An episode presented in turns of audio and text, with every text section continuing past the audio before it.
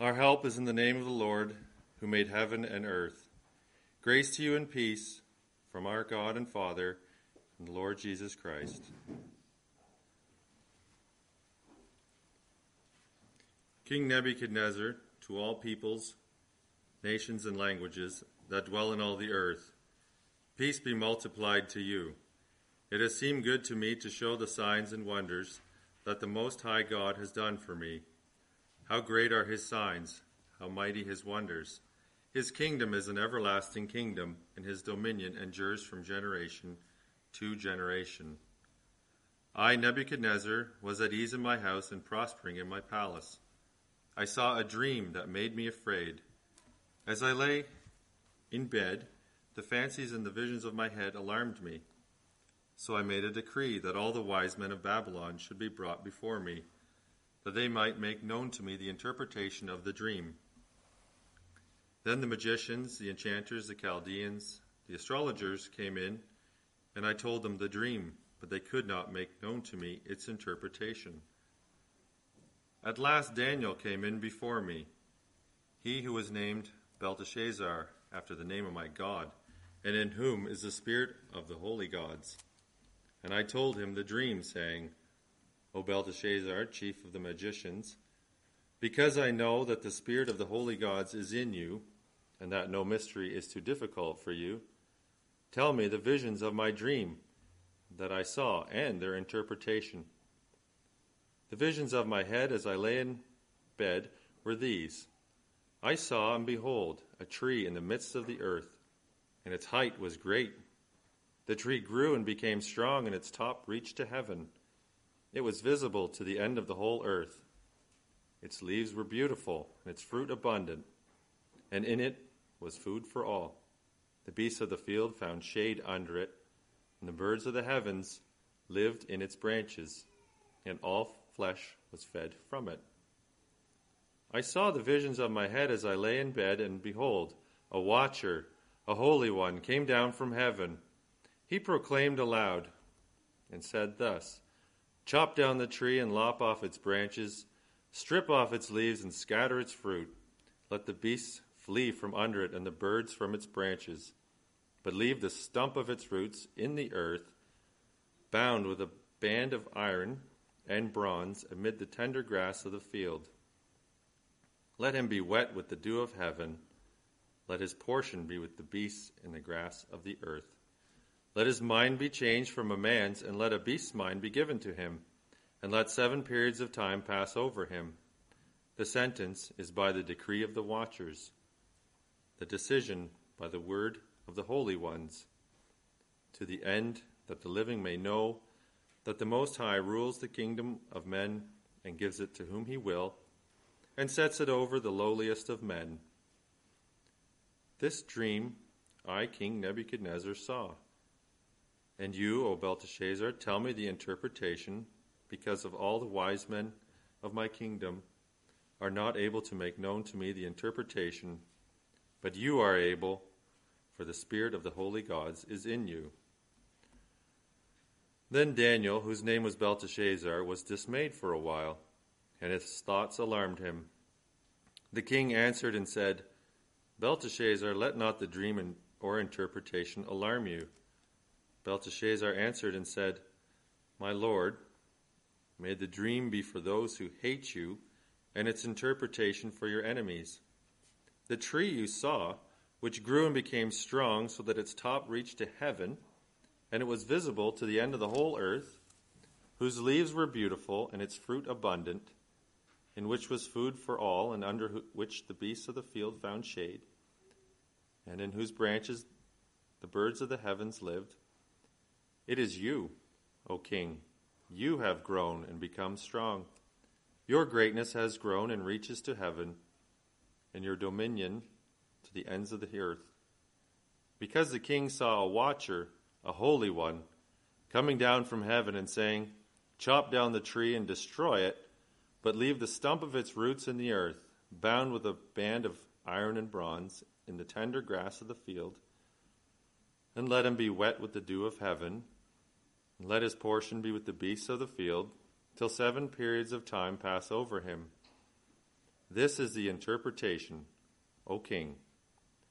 It is a decree of the Most High, which has come upon my lord the king, that you shall be driven from among men, your dwelling shall be with the beasts of the field, you shall be made to eat grass like an ox, you shall be wet with the dew of heaven, and seven periods of time shall pass over you, till you know that the Most High rules the kingdom of men and gives it to whom he will.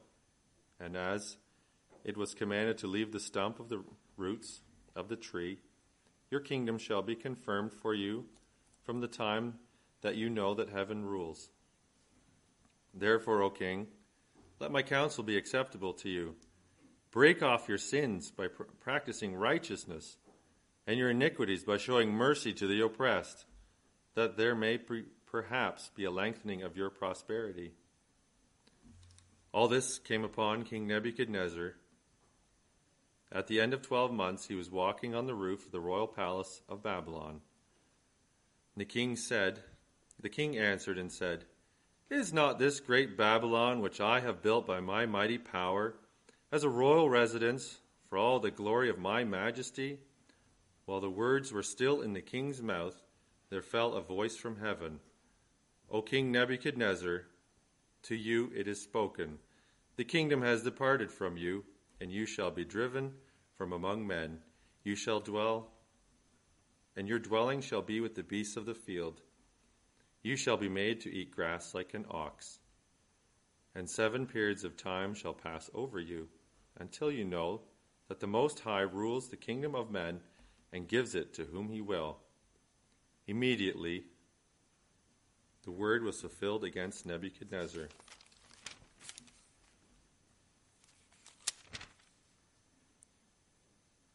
He was driven from among men and ate grass like an ox.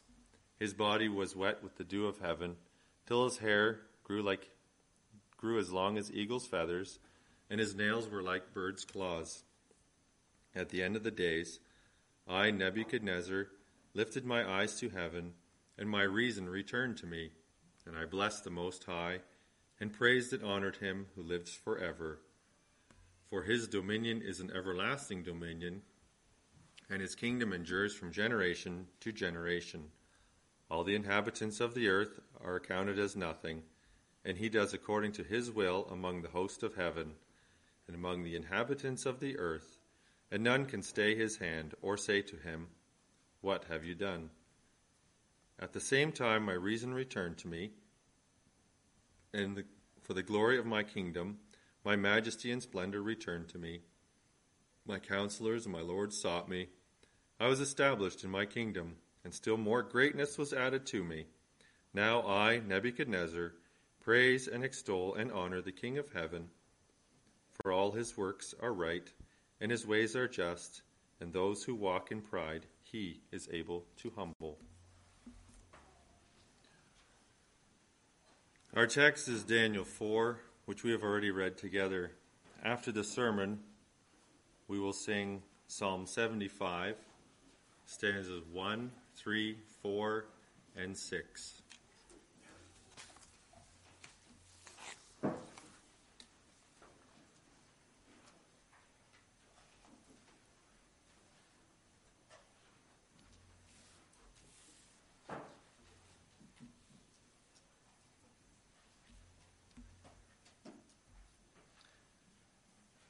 Beloved congregation of our Lord Jesus Christ, there is a, clean, a clear theme that runs through the book of Daniel.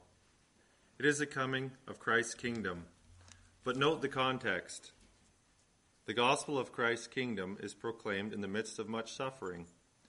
When we look at the historical context of our text this morning, the events in chapter 4 took place towards the end of Nebuchadnezzar's reign. There is not much left of God's people Israel, only a small remnant. By this time, Jerusalem is totally destroyed. Jerusalem has been burned with fire and lays in ruins. Also, the temple of the Lord and the service of the Lord, which the Lord himself had established there, is gone. Nothing is left. It almost seemed to be the end of God's church here on earth. But in the midst of this dark history, God reveals more clearly than ever before the coming of Christ, our eternal King, who will reign forever. The gospel of the coming of Christ's kingdom is proclaimed at a critical point in history. This time of the time of the world empires has started. From now on, Israel will no longer be an independent nation with their own king, but will be thrown into the melting pot of the power struggles of mighty nations and political turmoil until the coming of Christ. What hope could God's people have in this time? For now that the throne of David had been wiped away, what has happened to the prophecies of the Son of David, who will reign on the throne of David forever?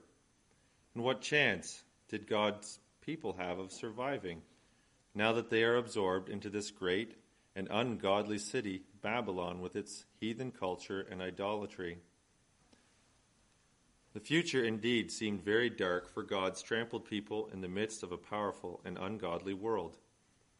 What a comfort, then, when God, their God, reveals in a most majestic way his sovereign power over the kings of this world. There, even in the midst of Babylon, he proclaims and demonstrates his almighty and sovereign rule over which the king of Babylon has to bow.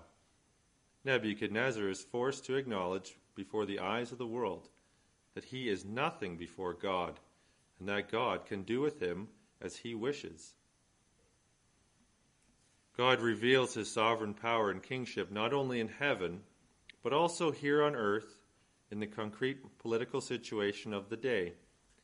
He has his kingship and sovereign rule proclaimed even by the mouth of that mighty heathen emperor whom he brings down on all fours to eat grass like an ox, until, in the greatest humiliation, he finally lifts up his head to heaven and acknowledges and confesses that the Most High God, yes, the God of Israel, lives and reigns forever. His dominion is an everlasting dominion, and his kingdom is from generation to generation. All the inhabitants of the earth are reputed as nothing. He does according to his will in the army of heaven and among the inhabitants of the earth. No one can restrain his hand or say to him, What have you done? Verse 34 and 35. And then King Nebuchadnezzar has this confession published to all the peoples, nations, and languages that dwell in all the earth. Verse 1 the whole world saw and heard. What a comfort to God's people. This is our God. Our God, who made his covenant with us, has not changed, and he has not abdicated his throne. The heathen nations may rage and plot against the Lord and against his anointed, saying, Let us break their bonds in pieces and cast away their cords from us. But he who sits in heaven laughs at them, he holds them in derision. Yes, he holds them in derision. There stands Nebuchadnezzar on all fours, eating grass. He, the great, majestic king of Babylon, the builder and ruler of the world empire, will not establish the golden empire on earth as he intends to do. But the God of heaven will establish his kingdom forever. His anointed will come and grind to powder all the kingdoms of this world and blow them away like chaff, as proclaimed in chapter 2. Dear congregation, this is our God. This history becomes more amazing when we look at it in the light of the New Testament. For now we see our Lord Jesus Christ seated at God's right hand, the King of kings, the Lord of lords, before whom every knee shall bow and confess that Jesus is the Lord to the glory of the Father. Christ will crush all his enemies under his feet, and even his fiercest enemies will have to bow the knee and confess his sovereign rule, if need be, on all fours, eating grass. Congregation, in the midst of a secular world and the rise and fall of various world powers and political turmoil, we are comforted by the power and sovereign rule of our Almighty God with our Lord Jesus Christ the promised king, seated at his right hand. I proclaim God's word to you with the theme Our God rules over the kings of this world. We will note Nebuchadnezzar's prosperity, Nebuchadnezzar's humiliation, Nebuchadnezzar, Nebuchadnezzar's confession. We note in the first place Nebuchadnezzar's prosperity. Nebuchadnezzar says in verse 4 I, Nebuchadnezzar, was at rest in my house and flourishing in my palace. He was enjoying peace and prosperity. Jerusalem in ruins, while Babylon flourishes. We read something similar in Zechariah chapter 1, where it is reported that the whole earth was resting quietly while Jerusalem lay in ruins. The world was enjoying rest and peace while the church was being trampled down. But then the Lord said to Zechariah, I am jealous for Jerusalem and for Zion with great zeal. I am exceedingly angry with the nations at ease. Zechariah 1, verse 14. Things are not what they may seem to be. While the world is at ease, enjoying prosperity, God is exceedingly angry with them. And while Jerusalem lays in ruins, God actually loves Jerusalem with great zeal. We find the same here in our text. King Nebuchadnezzar is enjoying great prosperity and peace. But God is terribly displeased with him. From chapter 1 up to chapter 4, God has now already made him his power known in Babylon. Every time Nebuchadnezzar was brought to the point where he had to confess that Daniel and his companions served the living God, the God of heaven, but he refused to subject himself to this God. The coming of Christ's eternal kingdom was announced to him. At first, he was amazed about the miraculous way in which this was revealed and made clear. But in spite of this, he rejected God's revelation. He erected an immense image of gold representing his own kingdom, which may not be followed by other kingdoms he erected an image of his own dream, of a golden kingdom that will last forever. And before this image, all had to bow the knee.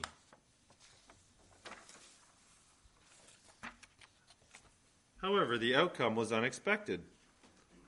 Three men did not bow before this image, and the whole crowd of rulers and governors from all over the kingdom all went home with the king's own command to fear the God of Shadrach, Meshach, and Abednego. Yet Nebuchadnezzar continued to pursue the glory of his own golden empire. And he indeed had great success. The height and glory of Babylon reached to the heavens. The tree that you saw, which, you, which grew and became strong, whose height reaches to the heavens, it is you, O king. You have grown and become strong for your greatness has grown and reaches to the heavens. Verse 20 through 22. He built Babylon to the glory of his own majesty. Is not this great Babylon that I have built for a royal dwelling by my mighty power and for the honor of my majesty? Verse 30. Do you hear the words of Genesis 11 echoing was that not man's slogan when they built the Tower of Babel? Come, let us build ourselves a city and a tower whose top is in the heavens. Let us make a name for ourselves, lest we be scattered abroad over the face of the whole earth. Genesis 11, verse 4.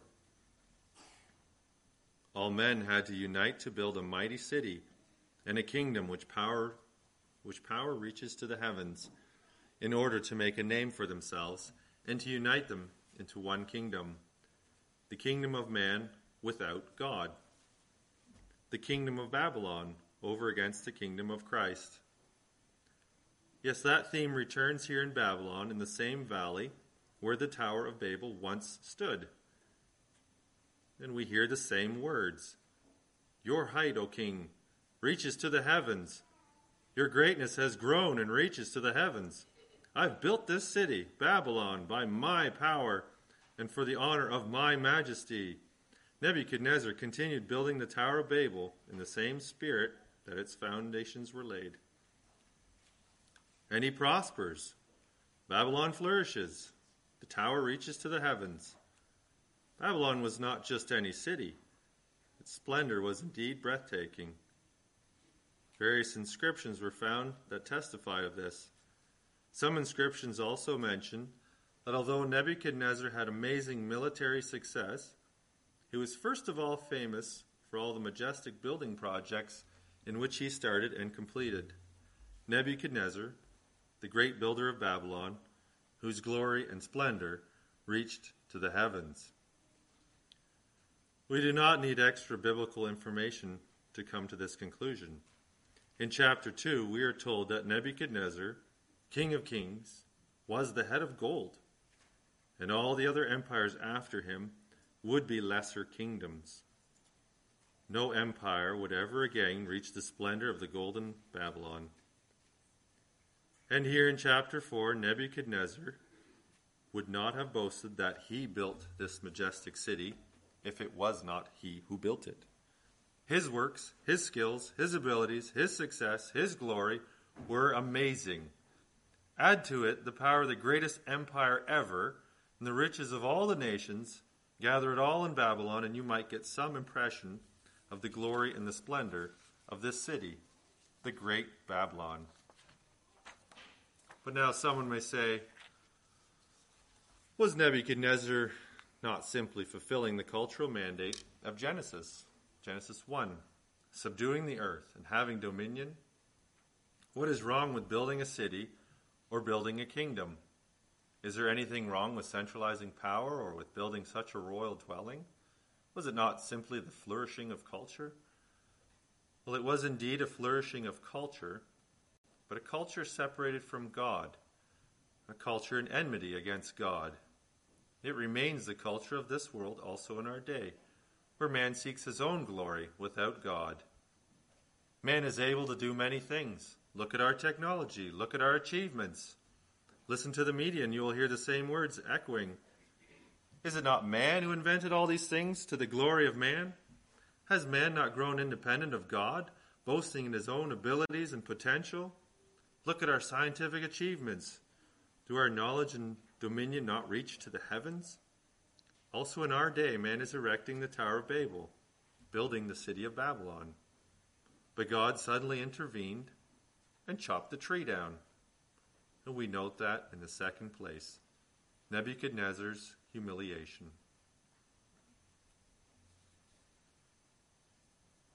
Chop down the tree, let it be wet with the dew of heaven, and let him graze with the beasts of the field, till seven times pass over him. Verse 23. The seven times may refer to seven years. It lasted at least as long that his hair grew very long and his nails became like birds' claws. The seven times refer to a fixed time determined by God. Nebuchadnezzar would suffer this humiliation for the complete period which God has determined beforehand. This mighty heathen emperor would graze with the beasts of the field until God decides to bring him back on the throne. This great and brilliant man, the builder of the great kingdom of the world, God removes him from his mighty throne, puts him on all four, all fours, and makes him eat grass like an ox. Yes, God mocks him. He holds him in derision.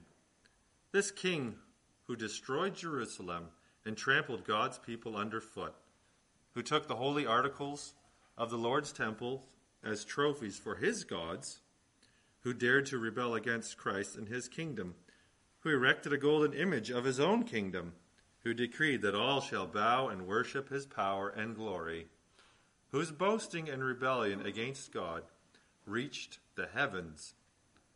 God holds him in derision. It is a fulfillment of Psalm 2. Why do the nations rage and the people plot a vain thing? The kings of the earth set themselves, and the rulers take counsel together against the Lord and against his anointed. They refuse to bow their necks. or to be bound by God's rule. But he who sits in heaven laughs at them. He mocks them. He holds them in derision. And it will have its final fulfillment on the day when Christ appears in glory.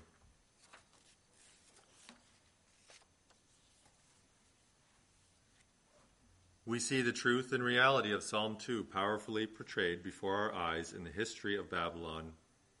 Even the greatest king on earth has to step down at once and eat grass on God's command.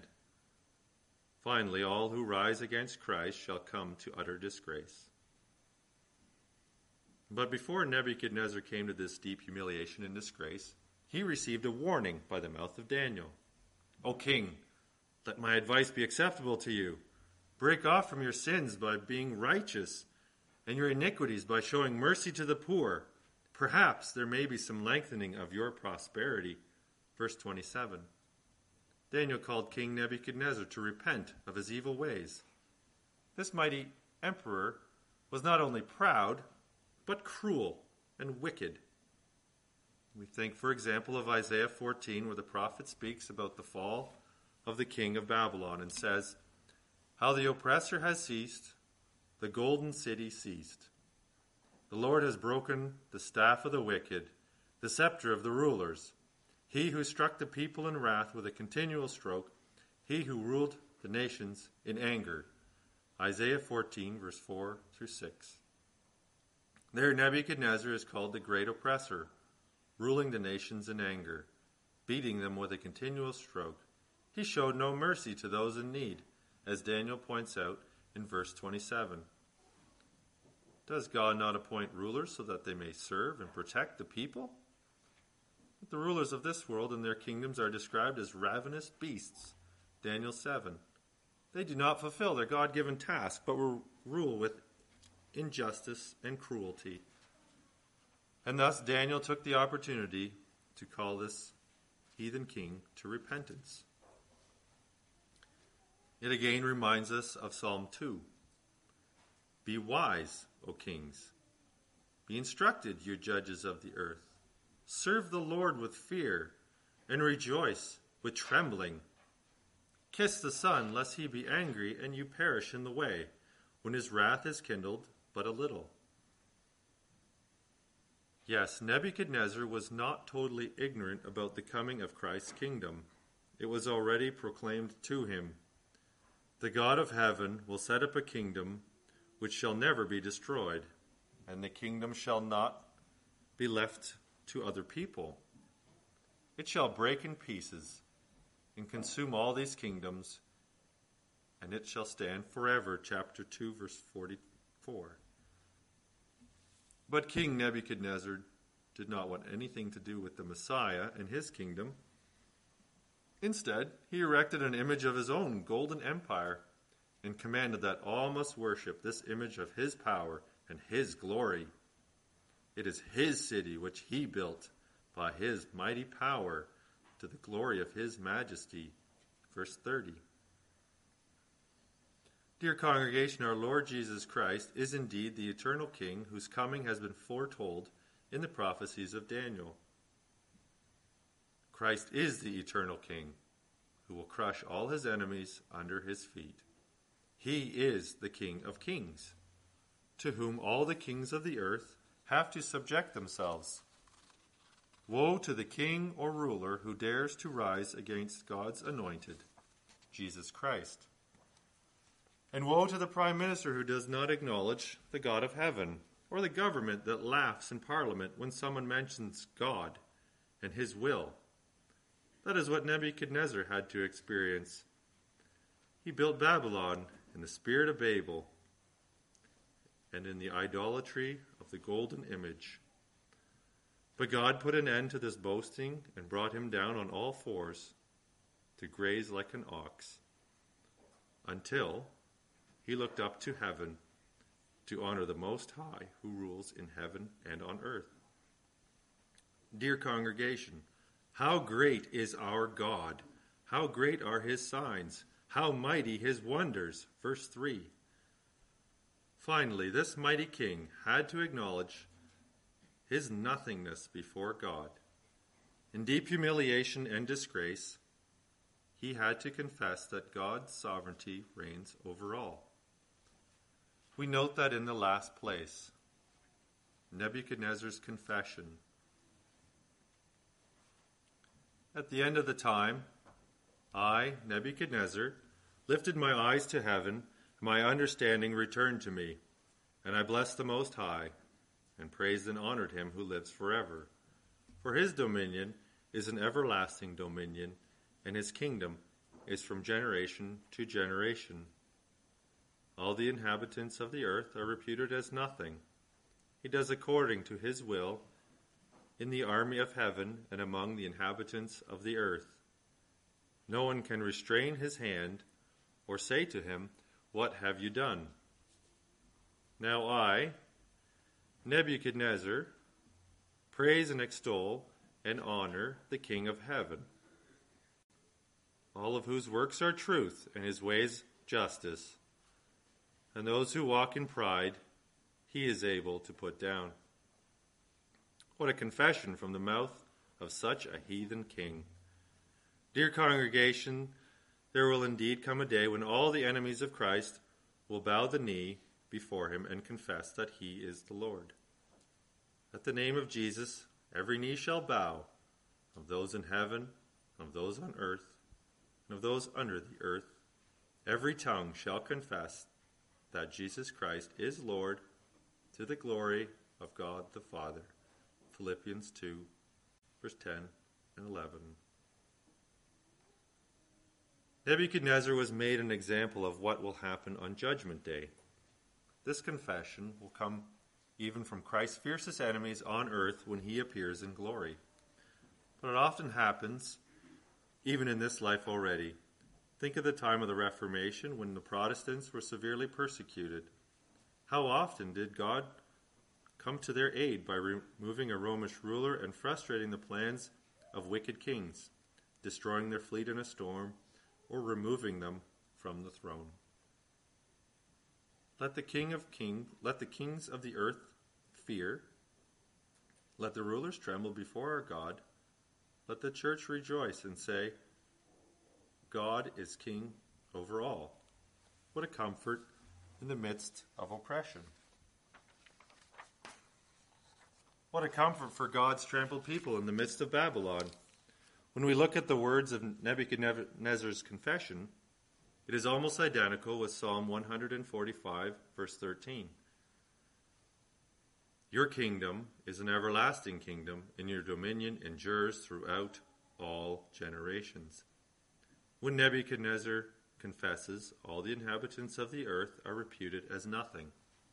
It reminds us of Isaiah 40, verse 17, where the prophet says, All nations before him are as nothing. They are counted by him less than nothing and worthless. It is clear that God laid these very words in the mouth of Nebuchadnezzar to comfort his covenant people and to remind them of his word, which he spoke to them through the prophets. It is as if God does not want us to miss the point. He who once spoke through the mouth of a donkey can also speak through the mouth of a man who ate grass like an ox. The Lord says it says as it were, look how this heathen king, even the king of Babylon, confirms the words which I have spoken to you through my prophets. Nebuchadnezzar becomes a living illustration of how God exercises his power on earth, how he counts even the highest among men less than nothing, and uses them for his purpose. Dear congregation, our God rules in heaven. He also rules the earth. He will give the kingdom to the lowest of men. Yes, also this word will find its glorious fulfillment on the new earth when God will give the kingdom and the dominion to his lowly saints who are counted the lowest of men on this life. Now the church may be despised and trampled people, captives in Babylon, but God has given us the kingdom of his Son to reign with him forever. Let he be our boasting and his glory our delight. The kingdom and the dominion do not belong to the rule, rulers of this world, but to our Lord Jesus Christ and to his saints. Let us rejoice in the Lord with the words of Psalm 145. All your works shall praise you, O Lord, and your saints shall bless you. They shall speak of the glory of your kingdom and talk of your power, to make known to the sons of his men his mighty acts, the glorious majesty of his kingdom. Your kingdom is an everlasting kingdom, and your dominion through all generations. This is our God. How great his signs, how mighty his wonders. Congregation, let us lift up our eyes to heaven and rejoice in the Almighty God and Father of our Lord Jesus Christ, who made him, Jesus Christ, King of Zion, to rule over all, yes, the King of kings and the Lord of lords. His is the kingdom, his is the power and the glory forever. Amen. The sermon that was read this morning was written by Reverend Mendel Retrieve. Lord, bless us and keep us. Lord, make his face to shine upon us and be gracious to us. The Lord lift up his countenance upon us and give us peace.